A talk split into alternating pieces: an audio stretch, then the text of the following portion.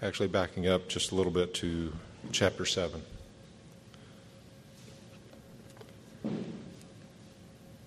Starting in verse 54 of chapter 7.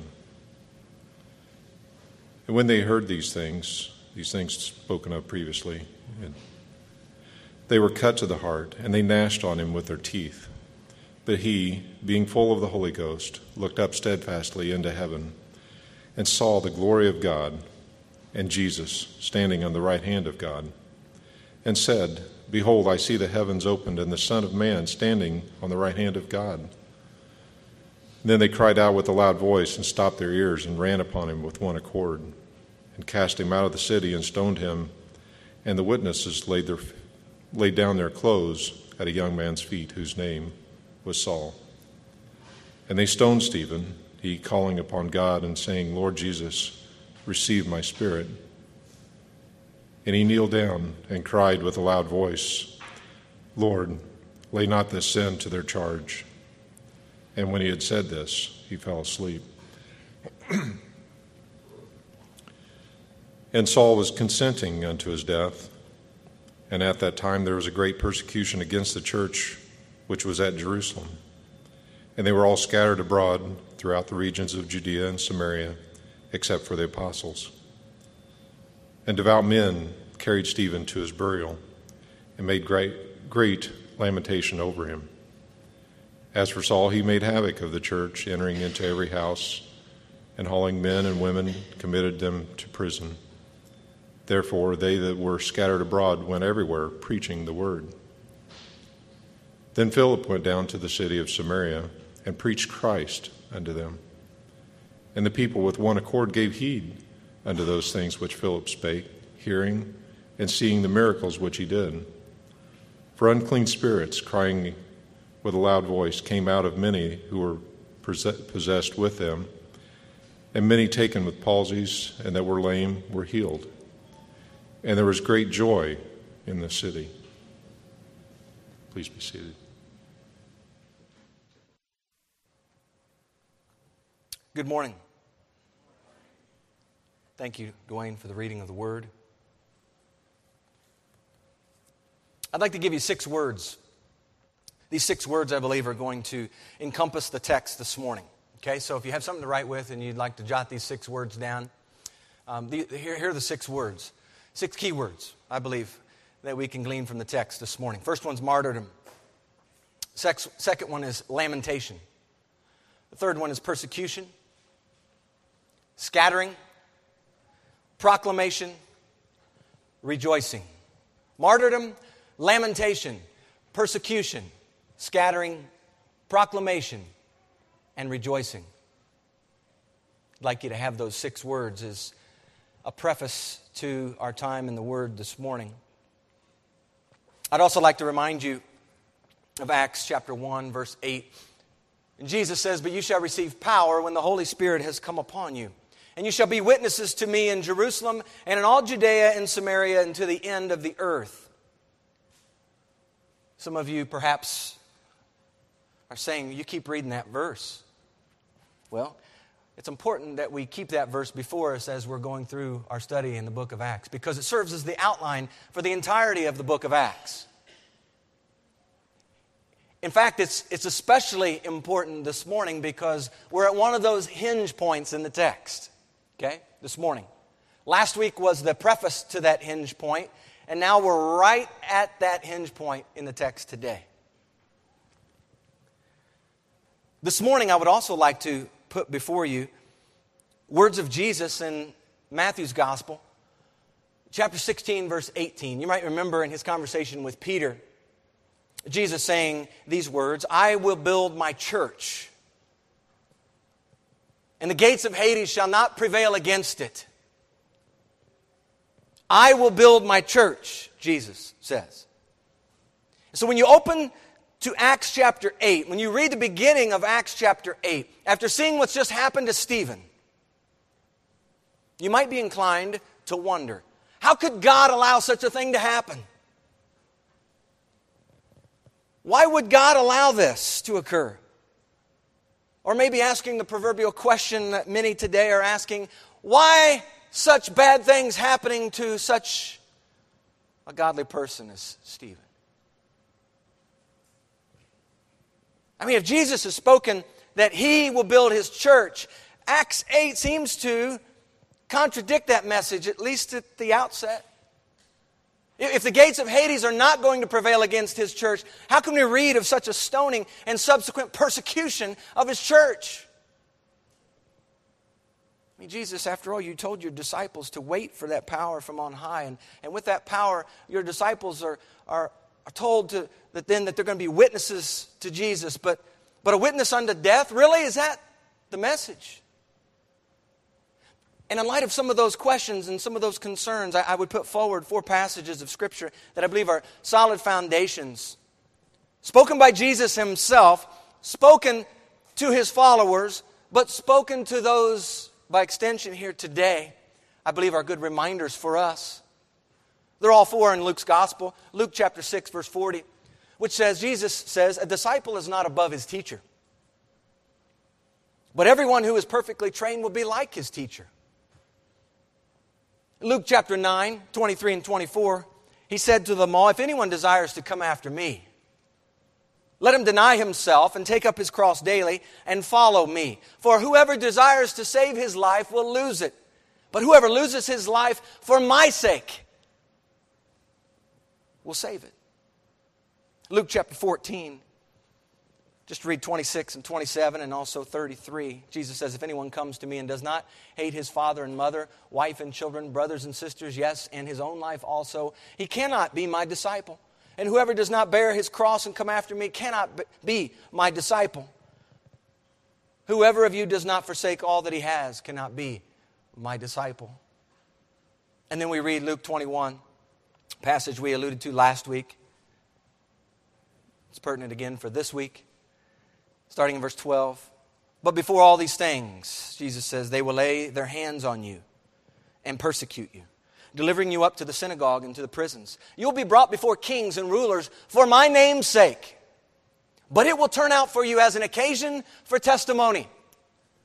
Therefore, settle it in your hearts not to meditate beforehand on what you will answer. For I will give you a mouth and wisdom. I will give you a mouth and wisdom, says the Lord, which all your adversaries will not be able to contradict or resist. And that was so true in the life of Stephen, wasn't it?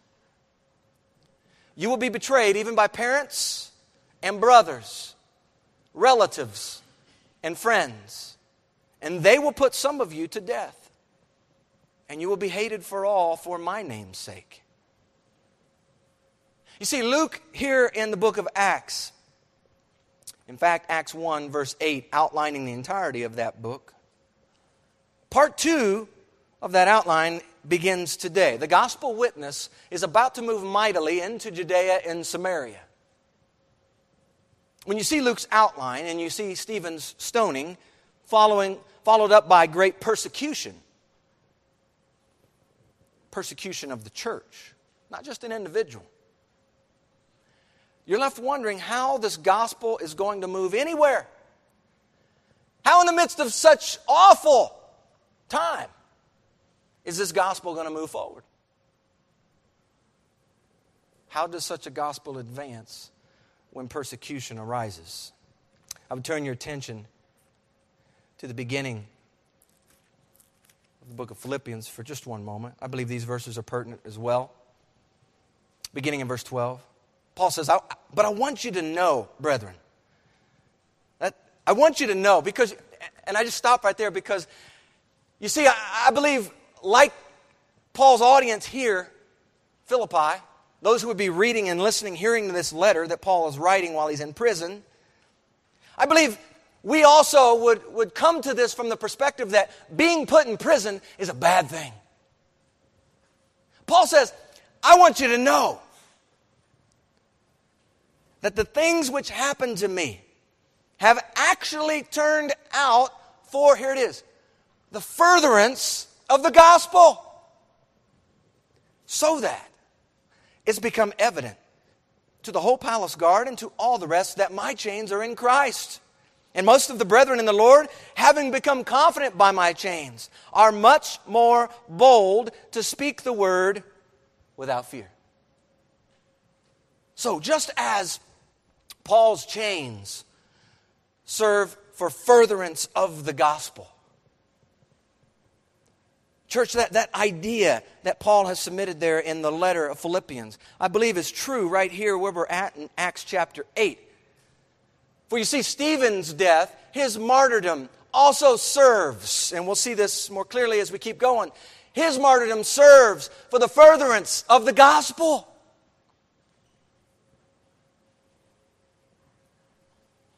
How is it going to advance this gospel into Judea and Samaria? The seed of the martyr, Stephen, has been planted. His life, and more pointedly, his death, serves as, as the catalyst, that hinge point I spoke of. The hinge point upon which the gospel moves forward out of Jerusalem into the surrounding regions of Judea and Samaria. And you know, thinking about all of this, it's important that we also consider the ramifications in our own life for this gospel. This gospel that's moving. What, what message, church, is your life right now communicating about this gospel of Jesus Christ? Are you furthering the gospel with your life? Will you, in your death, and, and I pray this would happen in my death, will you, in your death, advance this gospel as Stephen did. And in the interim, in the time that the Lord still gives to you, the breath that He allows you to have, how are you going to intentionally count it all loss for the sake of Christ Jesus?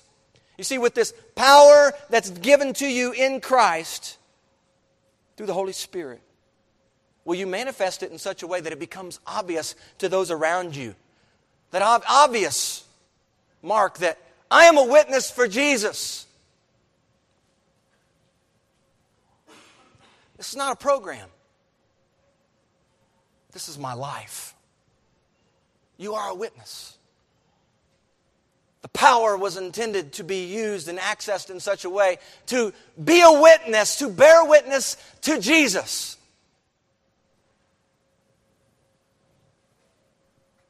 as a witness for Jesus? Are you willing to enter into the realm of the uncomfortable, the inconvenient, the hurting, the painful, the persecuted, the suffering? See, Stephen was seized, wasn't he? He was taken by force before the council because of his stance for Jesus. Stephen serves truly as a witness for Jesus. It cost, it cost him his very life.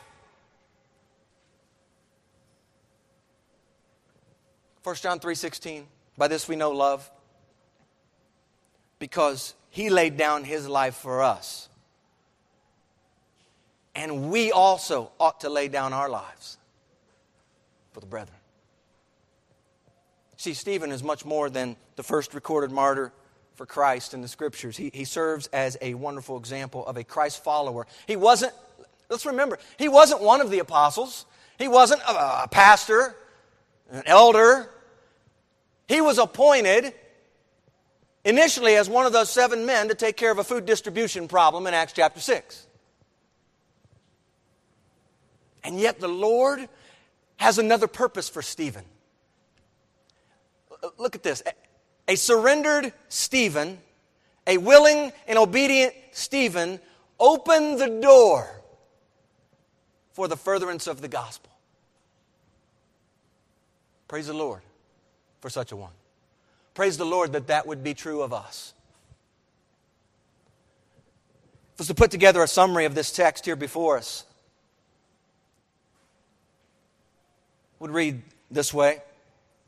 In the midst of great lamentation over Stephen's recent martyrdom, great persecution comes to the church at Jerusalem, forcing a great scattering of believers among Judea and Samaria. Philip, one of the seven, mentioned there in Acts 6, preaches the Christ, and as a result brings great joy to the city of Samaria. So, as we look at the text this morning, I'd like for us, first of all, to see that this death, martyrdom of Stephen, leads to great persecution. we see this here at the beginning of the text, at the first part of verse 1. We see it also picked up again in verse 3. Now, Saul was consenting to his death, that's Stephen's. At that time, a great persecution arose against the church which was at Jerusalem.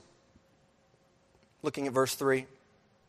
As for Saul, he made havoc of the church, entering every house and dragging off men and women, committing them to prison. Saul's name, if you look a few verses prior to chapter 8, there at the end in verse 58 of chapter 7, his name is mentioned there. The witnesses laid down their clothes at the feet of a young man named Saul. In fact, three times in a very short frame of reference, Saul's name is mentioned, associated with being in opposition. First to Stephen, then to the church in Jerusalem. The church Contextually, as we read the book of Acts up to this point, we see that the church had been under fire for quite some time. We see that the apostles had been in and out of prison for preaching and teaching the name of Jesus, preaching and teaching the resurrection of Jesus Christ, whenever given an occasion for testimony. But now, in light of Stephen's death, that line seemingly has been crossed, and the church is actively being persecuted. In fact, Saul's own testimony a little bit later in the book of Acts, in Acts 22 and in Acts 26, leads one to believe that Stephen was the first of several who were seized, several who were thrown into prison, several who were killed eventually for their allegiance to this movement called the Way. Persecution was a way of life for this man named Saul. He made havoc of the church the word has in mind there a ravaging, uh, tearing apart as, as like a wild animal might do to an object. that was Saul's life. This was his passion. The destruction of any and all who opposed his learned way of Judaism and his own righteousness of the law. Philippians 3 9, right? That was the way he used to operate. He showed up at the door and with letters of authority from the council to arrest those associated with Christ crucified and resurrected. Imagine opening your door, being dragged away to prison because of your stance for Jesus Christ. Imagine women. I, I, don't believe, based on what I read in the text, that Paul was, uh, Saul, excuse me, here, was any respecter of persons. The text says men and women. They were dragged away, put in prison, awaiting sentence.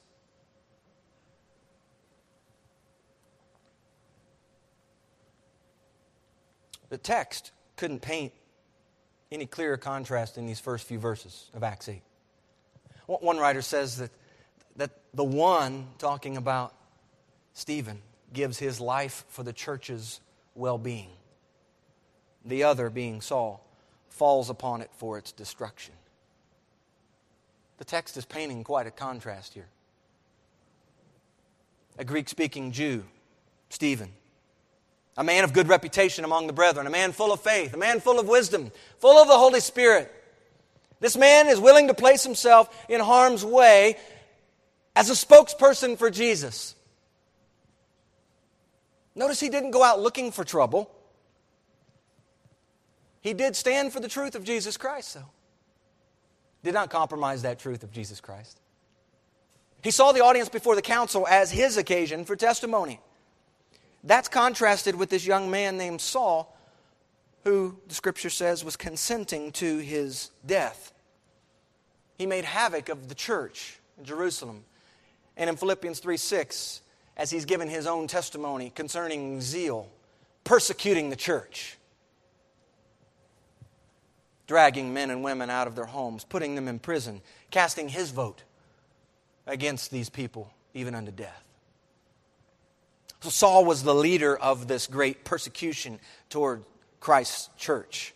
his zeal to cleanse the church. Anyone who subscribed to the things Stephen spoke of, they needed to be locked away. You see, Saul was very much a driven man, he was ambitious in many ways.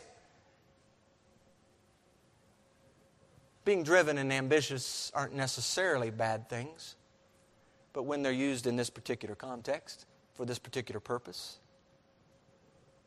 his great learning had blinded him and the text, church, will literally bear this out in Acts 9.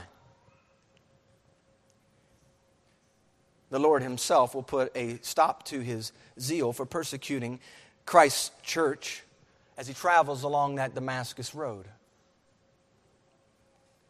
So we have Stephen and Saul, and two men very much, at this point in the text, very much unlike each other. However, because of God's goodness and favor, these two men will exhibit similar characteristics by the time God is done dealing with Saul. Amen.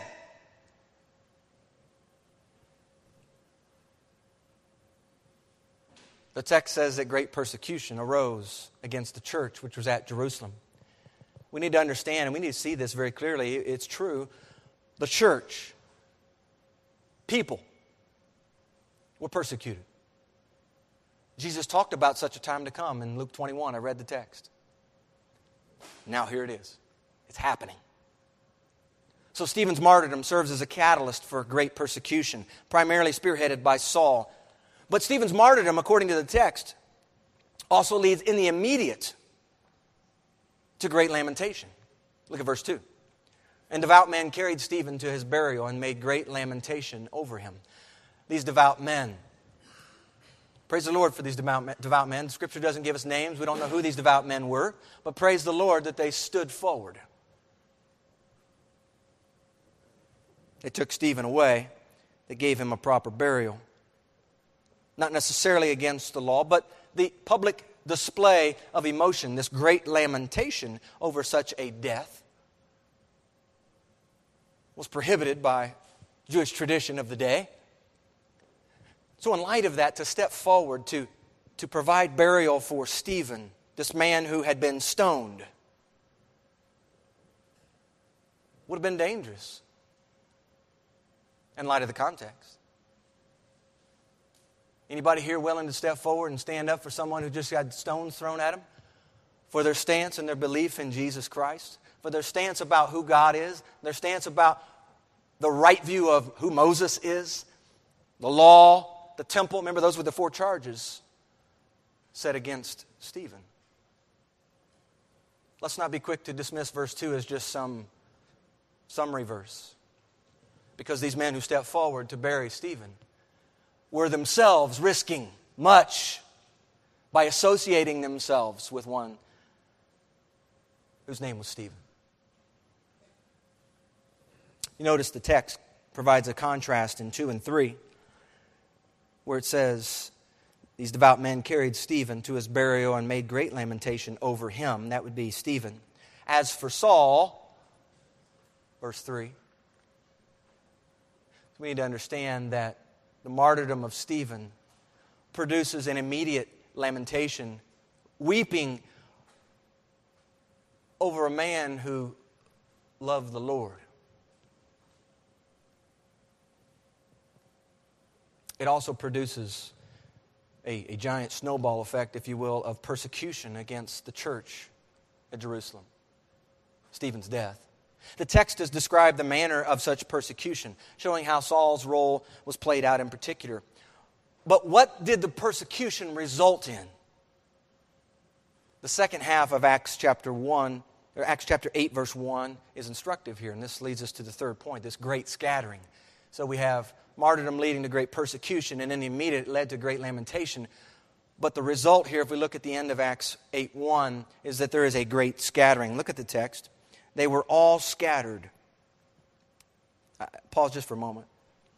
All, sometimes when it's used in the text, um, can, can very much mean all. Here, more than likely, um, a general statement, because we see at the end of 8 1 not all of them actually were gone. The apostles stayed. Okay? And there's high likelihood, based on what we read later on in Acts, Acts chapter 11, we see they were in the house, right? Uh, we'll see that when Peter is released from prison, he goes to the house. There's some idea based on the scripture that not every single one, but the statement that's put forth here, all in general, many were scattered. Okay? This church was scattered. We also need to remember that when, we, when it speaks of all, perhaps there, there's, there's been put forth and submitted the idea that, and, and very well could be, uh, at least in part, but we need to remember that Stephen, who was stoned, was um, a Greek speaking Jew. And perhaps those who were in the same line as Stephen were the core group of believers that were persecuted here. That being said, I do not believe that as Saul is going into the homes, wreaking havoc upon the church at Jerusalem, I don't believe for a moment that Saul was going in trying to discern whether is this a Greek speaking Jew or is this a Hebrew? They were being persecuted. Let's just make that statement. The church at Jerusalem was being persecuted. And they were being scattered here. Scattered where? Throughout the regions of Judea and Samaria except the apostles. So, out of this persecution comes this great scattering of the church. And perhaps the scattering of the church is foreign to you. The idea of the word here, scattering abroad. And we get from the text the answer as to why the scattering. There's persecution. Persecution arose against the church. We also see from the text the answer for, for what purpose does God allow such a scattering? Remember, we asked the question up front why would God allow such a thing? I believe the text starts to shine light on that question. You see, it seems to be the case that God doesn't scatter his church haphazardly nor without purpose. See, God's ways are always intended to bring about his glorious purposes. Isaiah tells us that his ways, his thoughts are much higher than ours, right? So even though we may not fully understand them in our way of thinking, we trust in, and depend upon the Lord and know that He's got this taken care of. Don't know all the answers, don't know how it's going to happen, but God's in control. That's not some cliche answer, church. That is grounded and rooted in the faith of one who is walking with Jesus Christ. That's what that is.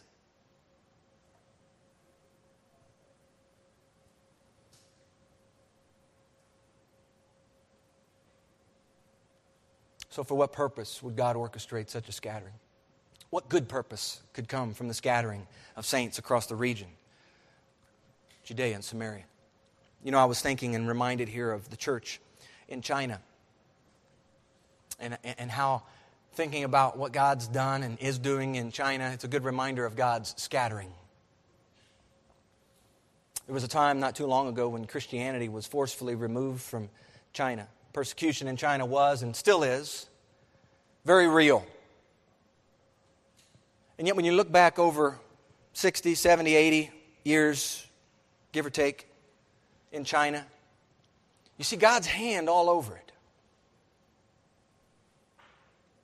Because you see, there was a complete stripping away of Christian pastors, Christian teachers, Christian missionaries. There was quite a scattering, from what I gather from what I can understand. The church there was persecuted. Many were killed for their faith in Christ. And yet, what I'm hearing these days about China is that China is a real beacon for Christ. Many genuine believers exist today in China. Not tens, not hundreds, not even thousands. The reports I'm hearing are speaking of millions in China in China, living out their faith, walking with Christ in the midst of ongoing persecution. Read another report just recently that, that estimated, and this is a statistic, don't go back and, you know, statistics are what statistics are. Sometimes they're, they're more accurate than others. But the line nevertheless caught my attention. That by the year 2025, it's estimated that some two thirds of China will come to know the gospel of Jesus Christ. That's exciting. I pray it's infectious here in these United States of America. You see, when God scatters his people, he does so with the purpose of planting them. Planting them. It's not a scattering just to scatter them. See you, bye. It seems to be the message here in Acts chapter 8 in particular. God does not scatter without purpose. The furtherance of the gospel is at stake right here in Acts chapter 8. And some of you may think, well, it seems like God could have intervened here and brought about different results. Let me, let me remind you God did intervene. He chose to do it in a way maybe that you wouldn't have chosen to do it, but He did intervene. He scatters His church. This church which Jesus says, I will build. And you might say, odd way to build. Really? Where were they scattered? The text says throughout the regions of Judea and Samaria. Does that phrase sound familiar? If not, look at Acts 1 8 again. You shall receive power when the Holy Spirit has come upon you, and you shall be witnesses to me in Jerusalem, here it is, and in all Judea and Samaria, and to the end of the earth. You know, I would like to just bring before you here eh, eh, what Jesus says there in Acts 1, verse 8. Those words, I'm sure, sounded great and exciting to the ears of the disciples as Jesus taught them of the things pertaining to the kingdom of God. But if you notice, if you notice in that text, in Acts chapter 1, it doesn't say anything in particular about a scattering. It doesn't mention a persecution against the church necessarily. No martyrdom specifically outlined in Acts 1, verse 8. Yes, it says bear witness to Jesus, but no specifics on how all this might get played out in their lives and the ramifications for doing so. So now fast forward to Acts chapter 8. Martyrdom's bell, if you had a bell, martyrdom's bell's rung. It's, it's, it's, it's going, it's going off. In stoning of Stephen, there's great lamentation. There's great persecution now in motion against the church. A great scattering now results. This seems like, in many ways, very bad news. And yet, they are scattered where? Into the regions of Judea and Samaria. What did Jesus say about this power from on high? What would be the result of receiving such power? And where would this power, according to Jesus, be exhibited? In the very place where they are going to be scattered. My point is this there are times I believe Jesus speaks in His Word about what He's going to do. Sometimes we miss what God says in His Word He's going to do because all we're looking at is, oh, this is awful. Oh, this seems so bad. Oh, this is terrible. When He may very well be using your situation, your circumstance, to bring about His greater purpose. text says they were scattered into these regions of Judea and Samaria. When you read the book of the outline of the book, Jesus says that they're going to be witnesses in Jerusalem, which they were for a time, and then they're going to move out of Jerusalem. Here it is. They're moving out. And we need to remember the church at Jerusalem had a lot of things going for it, right? Gifted in many ways, wonderful fellowship, excellent teaching, prayerful church. And yet, this church is scattered. I want you to see God is not absent here. In the midst of a scattered church, like the one we're reading about here, this Jerusalem church, in the midst of a scattered church is a crucified and resurrected Christ who serves as the head of his church. This is his church. One writer said that the expression scattered is meaningful to the Jews who lived in dispersion, for the exile and subsequent persecutions had directly affected their lives. He says that now the church enters the era of being scattered. The Old Testament prophets taught that when a Jew lived in dispersion, for example, during Babylonian exile, He was receiving God's just punishment for earlier disobedience. Conversely, the New Testament church considered the dispersion of the Jews divinely ordained means of providing a beachhead for the spread of the gospel in foreign territory. You see, their mindset was all different. That ought to stir us as well. What seems to be bad news, what seems to be, it's not fair. Perhaps He's put us, those in Christ Jesus, in these situations. I pray that we would see it much like the church saw it, because we'll see just in a moment what they did in the midst of their scattering. They weren't trying to collect their things.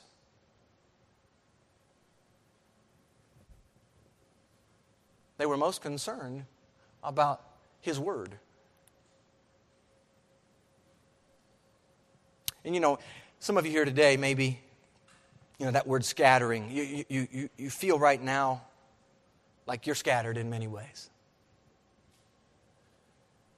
And you too, perhaps, are having a hard time seeing God's hand in what's happening, whether it be job related, work related, marriage related, family. Perhaps it's a period of spiritual dryness, and you feel scattered. You feel far from the Lord. I'd like to just encourage you, and I pray this text this morning would be an encouragement and a cause for hope for you. Your, your scattering sensation, whatever that may look like on your end, it's intended to produce God's purposes in your life. I would want you to know that. Trials produce. That's the message of James, isn't it? Chapter 1. And by the way, to whom is that letter sent? If you read James chapter 1, verse 1, says James, a bondservant of God and the Lord Jesus Christ, to the 12 tribes which are scattered abroad. Greetings. Greetings, my fellow scattered ones. That's the message. But James isn't the only one who speaks of a scattered group of people. If you turn to the very next one, 1 Peter chapter 1, verse 1. Peter, an apostle of Jesus Christ, to the pilgrims, to the sojourners, right? Of the dispersion, of the scattered group in Pontus, Galatia, Cappadocia, Asia, and Bithynia. Isn't it interesting that here we have two epistles that directly deal and minister to the scattered? They're both writing to those who had been scattered. And what Acts is talking about right here is not some standalone event. But perhaps it's intended to show the church is God designed it to be, at least in part. The church, which Christ said he would build. Church, do you believe that? Do you believe that he's going to build and he has been building and he's going to continue building his church? Not just word speak. Do you see yourself as a part of his church, vitally connected to the head and actively connected to the other living stones which make up his church? Understand that the scattering of God's church in Acts 8 was not due, as we saw in Old Testament time. Primarily, that was due to disobedience, rebellion, time and time again. So, what's God up to by allowing the scattering of His church? Here's what I believe is going on. He's about to take His power in the form of genuine Christ following witnesses into the regions of Judea and Samaria. His scattering is going to result in a planting a planting of gospel fruit. How's that going to come about? Keep looking at the text. Acts 8, verses 4 through the first part of verse 6. Therefore, those who were scattered went everywhere preaching the word. Then Philip went down to the city of Samaria and preached Christ to them. And the multitudes with one accord heeded the things spoken by Philip. I love this part of the text. You have martyrdom, lamentation, persecution, scattering, and now you have proclamation. And in general, we have a statement here in verse 4. There's a general statement, verse 4. Therefore, those who were scattered went everywhere preaching the word. We know from Acts 8. We also know from Acts 11. If you, if you look over at Acts 11 and verse 19, It says, Now those who were scattered after the persecution that arose over Stephen, that's the period we're talking about right now, okay? They traveled as far as Phoenicia and Cyprus and Antioch, preaching the word to no one but Jews only. We'll get into that down the road here, Lord willing, this summer. But we see where they were scattered. What did they do when they got there? text says they went everywhere preaching the word. Preaching the word.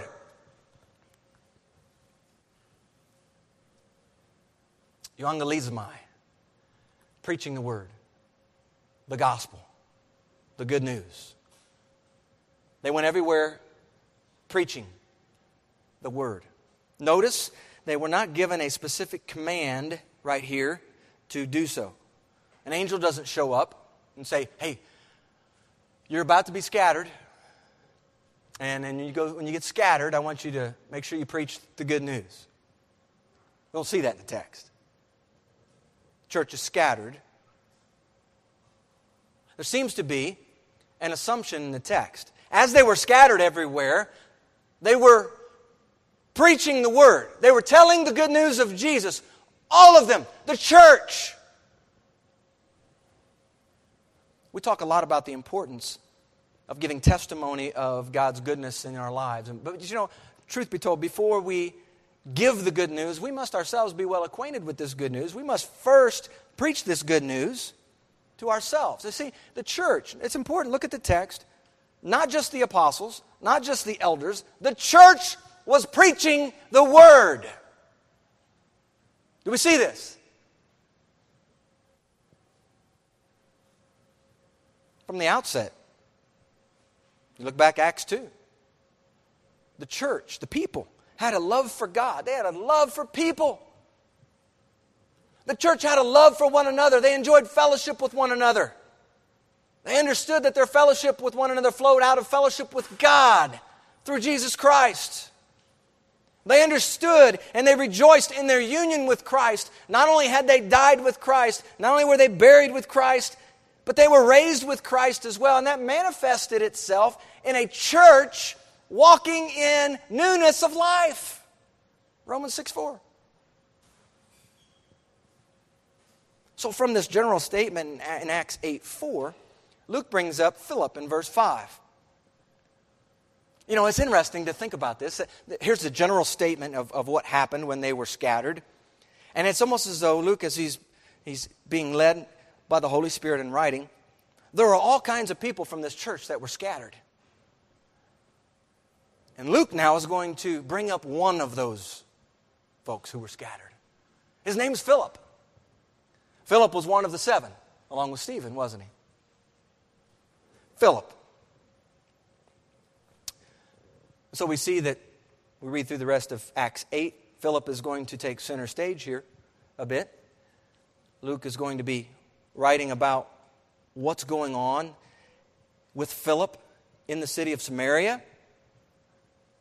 It's important to note that both Philip and Stephen, they, they share some common uh, bond, if you will. They're both described in that Acts 6 text as men full of the Holy Spirit.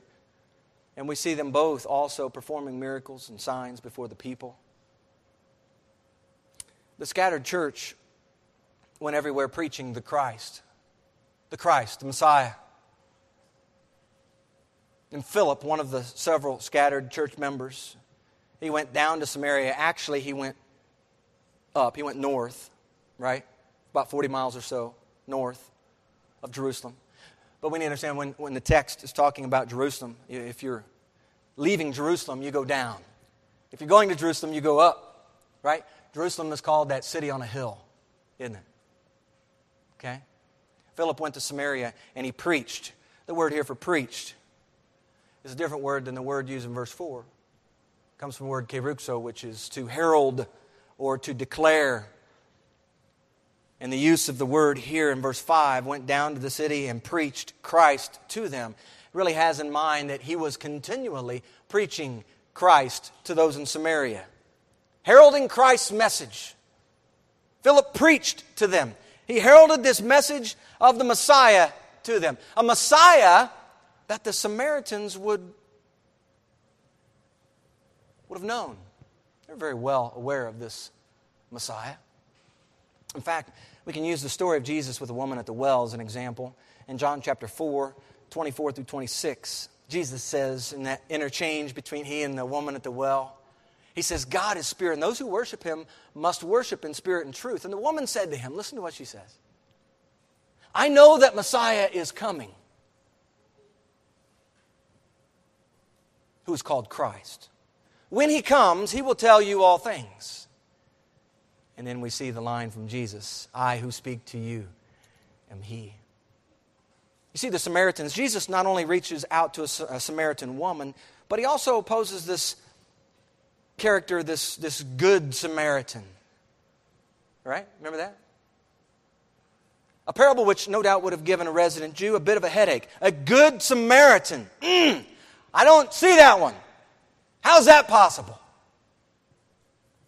One of the reasons Jesus told the parable, perhaps.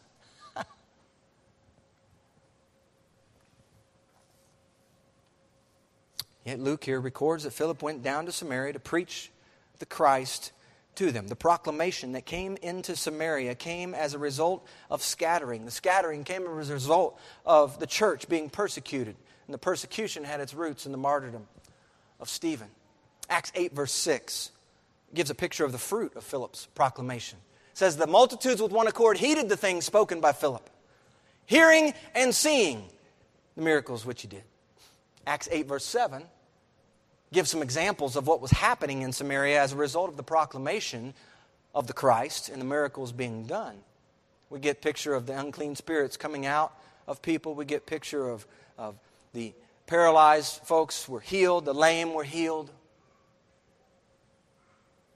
You see, when Christ is preached, when God's word is cast out like seed, he will accomplish exactly what he desires. His word of truth will not return to him empty or void, right? That's what the word tells us in Isaiah. It's going to accomplish the purpose for which it's sent. His word opens up blind eyes. The preaching of this word has the power to save. That's what Romans chapter 1 says. There are no other words that have that power, church. That's why I like to tell folks all the time my opinion doesn't matter a whole lot. This is the word that saves. This is the word that has the power to transform. This is the word that was being preached. The word was being preached in Samaria. His word opens blind eyes. Those things deemed impossible with man are possible with God. In fact, we see in that passage in the Gospels that all things are possible with God. The lame walk, the blind see, the mute speak, the deaf hear. God's word accompanied by God's mighty power. That's the key. God's word accompanied by God's mighty power. It was working in and through Philip at this time in Acts chapter 8. It's important he brings this up, this, this idea that, that Philip was, was doing these miracles, not on his own, but God was using Philip in this power. They were hearing and seeing something. And it's important contextually for us to understand why Luke might bring this out right here because in just a moment, he's going to bring up another man present in Samaria who was also doing some, it's called magic. And so I believe Luke, right out of the gate, as he introduces Philip, wants us to understand as the reader that Philip, the power that Philip is exhibiting, is the power from the Holy Spirit. This power from Acts chapter 1, verse 8, that's going to be received by God's people to be a witness for Jesus Christ. So he's setting the stage for that to come. He's putting forth the power of God. And we'll see here next week there's this man in Samaria. His name is Simon, and he's quite an individual. Suffice it to say for right now that Luke is he's mentioning Philip's activity and the power of God at work in Samaria. And the result, church, let's not miss the result. The result there at the beginning of verse 6 is that with one accord, Multitudes heeded the things spoken. Praise the Lord. The preached word has the power to bring about transformation, not only for this group in Samaria, but for you as well. For this church. Notice the two words hearing and seeing. When people hear the heralded message of Christ, when they see the message of Christ lived out in you. when you walk in newness of life, when you pursue holiness, when you reckon yourselves dead to sin and alive to God, when the things of God take precedence over the things of the world, and when the church is seen as a community of believers and not simply a building in which we come on a Sunday morning. See, hearing the preached word must be accompanied by seeing the preached word.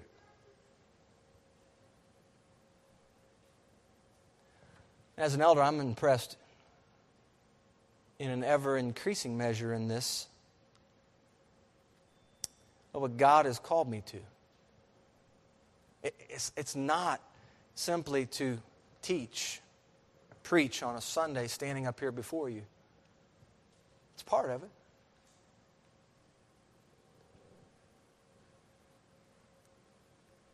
But to shepherd, not to remain absent Monday through Saturday. See, there's a responsibility on my end, and I would be quick also to point out from the scripture that just as there's a responsibility on my end, there's responsibility on your end. Let your light so shine before men that they may see your good deeds and praise your Father in heaven. Matthew 5 16.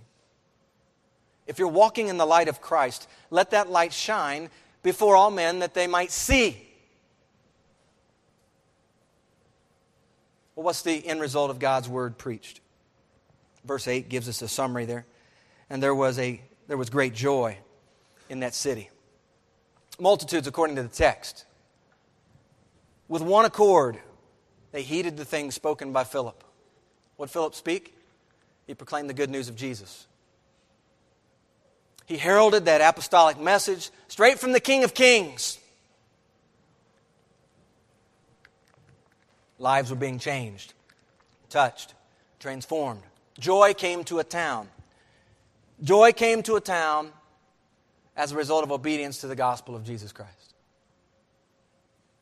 And Acts here speaks of a city, Samaria. I'd like to narrow that funnel down just for a moment.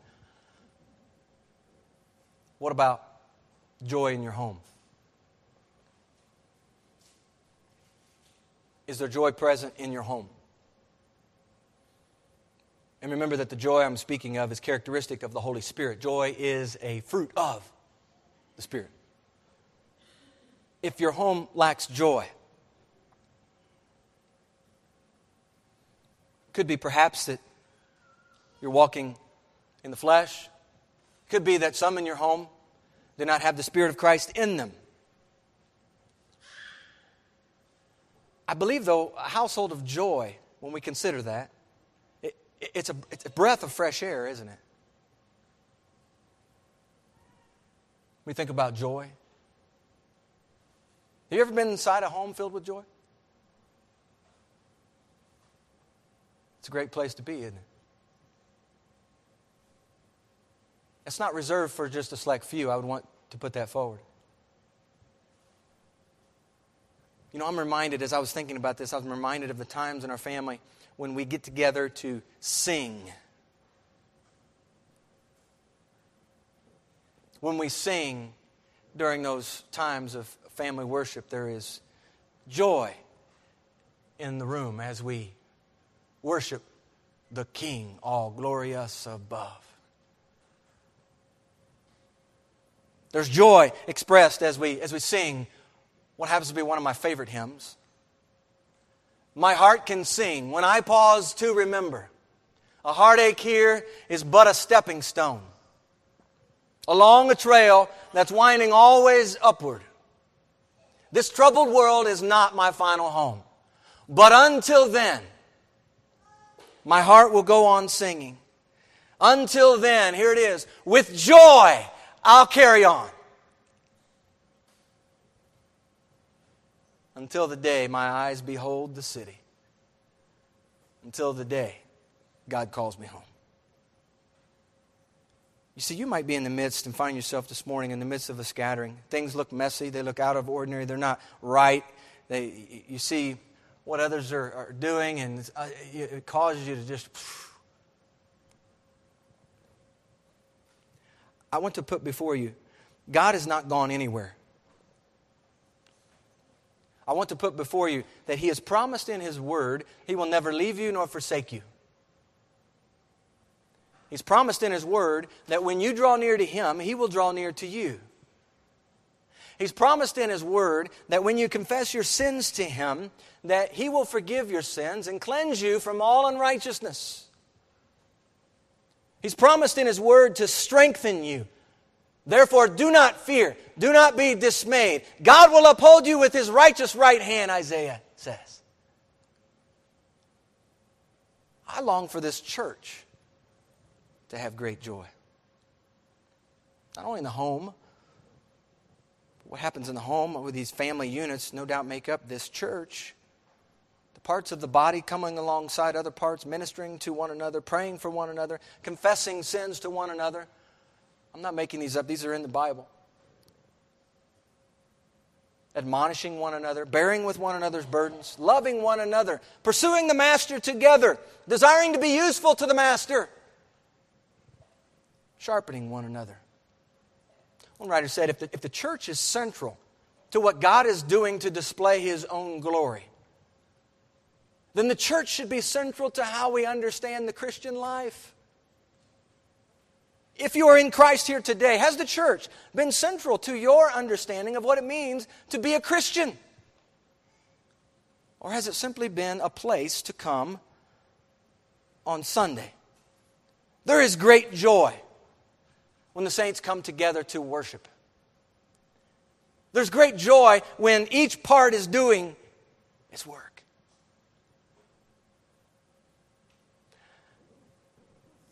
I long for joy not only to be present in the homes and in this church, but if we narrow the funnel down even a little bit more, I long for some here to know the joy that only Christ can bring. Philip is scattered to Samaria, and he preached Christ to them.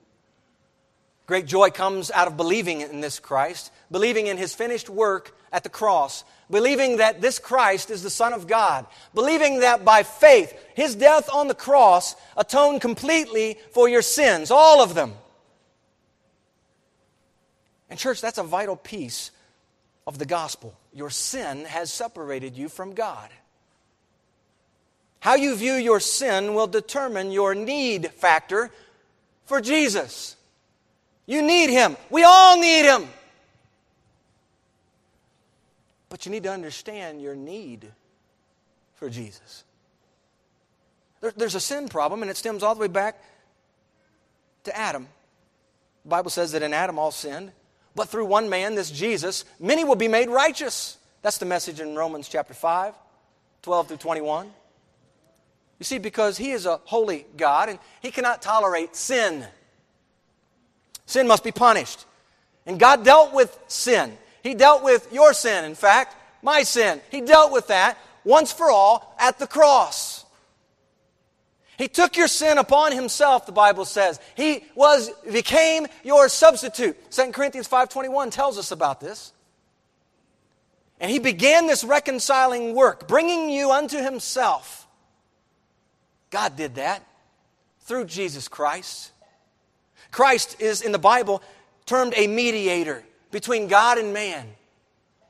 And Christ himself completely satisfied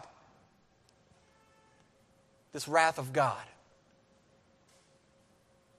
And in the process, he made it possible for you to be clothed in Christ's perfect righteousness. And so, what a joy what a joy then to know that His blood has covered my sins. What a joy to be called a child of God through Jesus Christ, knowing all that He has done to make life possible for you. I'm reminded of a passage elsewhere in the scripture that speaks of the joy of the Lord. The joy of the Lord is your strength, isn't it not? The joy of the Lord.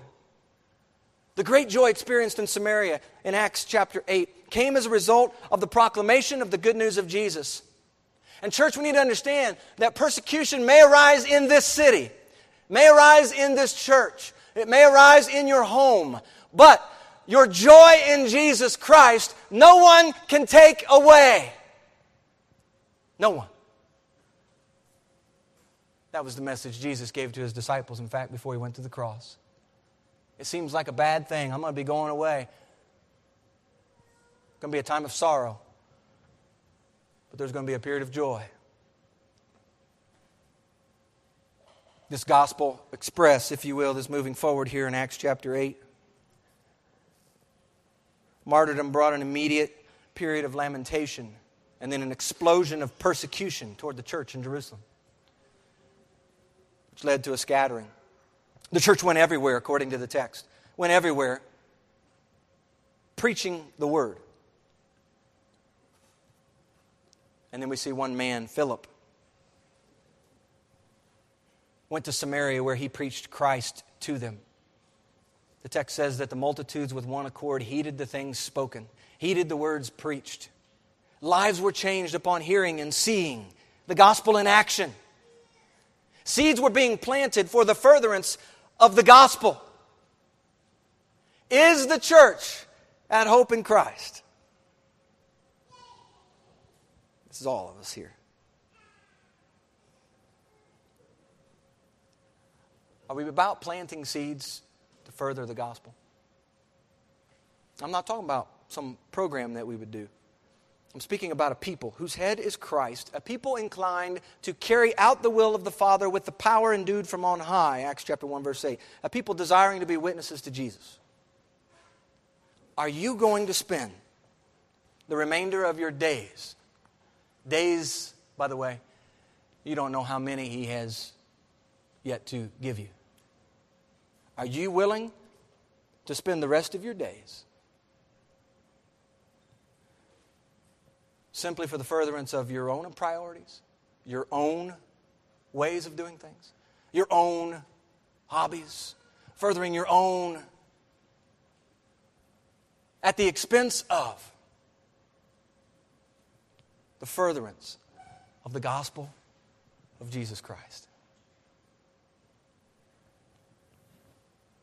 Church, we have a message to tell to the nations. Amen? that the Lord who reigns up above has sent us his Son to save us and show us that God is love. I pray we would live that out and walk that out, that people would not only hear the message preached, but would see the message lived out in our own lives. Let's pray.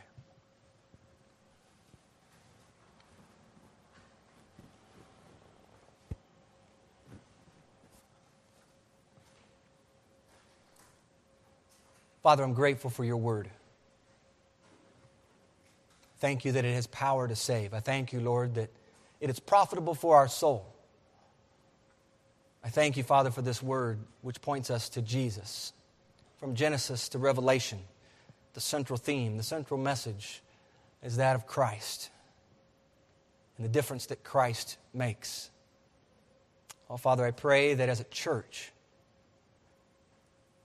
as we read about a another church, this church in Jerusalem, in the midst of their persecution. I pray, Father, that this text would breathe life into us, would encourage us. Help us perhaps to see a bigger picture than our own trial, our own concerns. Oh, Father, I realize, and I'm not minimizing the concerns and the trials that are here before us in this body. There are many. But Father, I do pray a text such as the one that we've read this morning would awaken us to a much bigger picture, a much bigger purpose that you have. Father, I pray that being a witness to Jesus in the midst of trial and persecution, Lord, may we be diligent May we be found faithful to see that your word goes out and to see that our lives are accompanying what is being preached. Give us grace to do these things well, I pray, Father. May we walk by faith, not by sight. May we trust in you for all things. May we see that you are sovereign and in control. And even though there are times when we may not understand fully what you're doing, what you're up to, may we walk by faith, holding on to you, trusting in your word, being fully convinced that what you have promised, you are fully able to perform. Thank you, Father, for Jesus. Thank you for the joy that you've given to us in Christ. I pray that we would be a people full of joy, full of gratitude for what you have done for us. May we truly be a people who walk in newness of life, telling others about the good news of Jesus. We ask for your help in this. We thank you for the help you have given to us in the Holy Spirit. Pray, Father, we would walk as your Spirit leads us. Pray this in the name of Jesus, who is our Lord and Savior, our rock and Redeemer, our strong tower to whom we can run. Amen.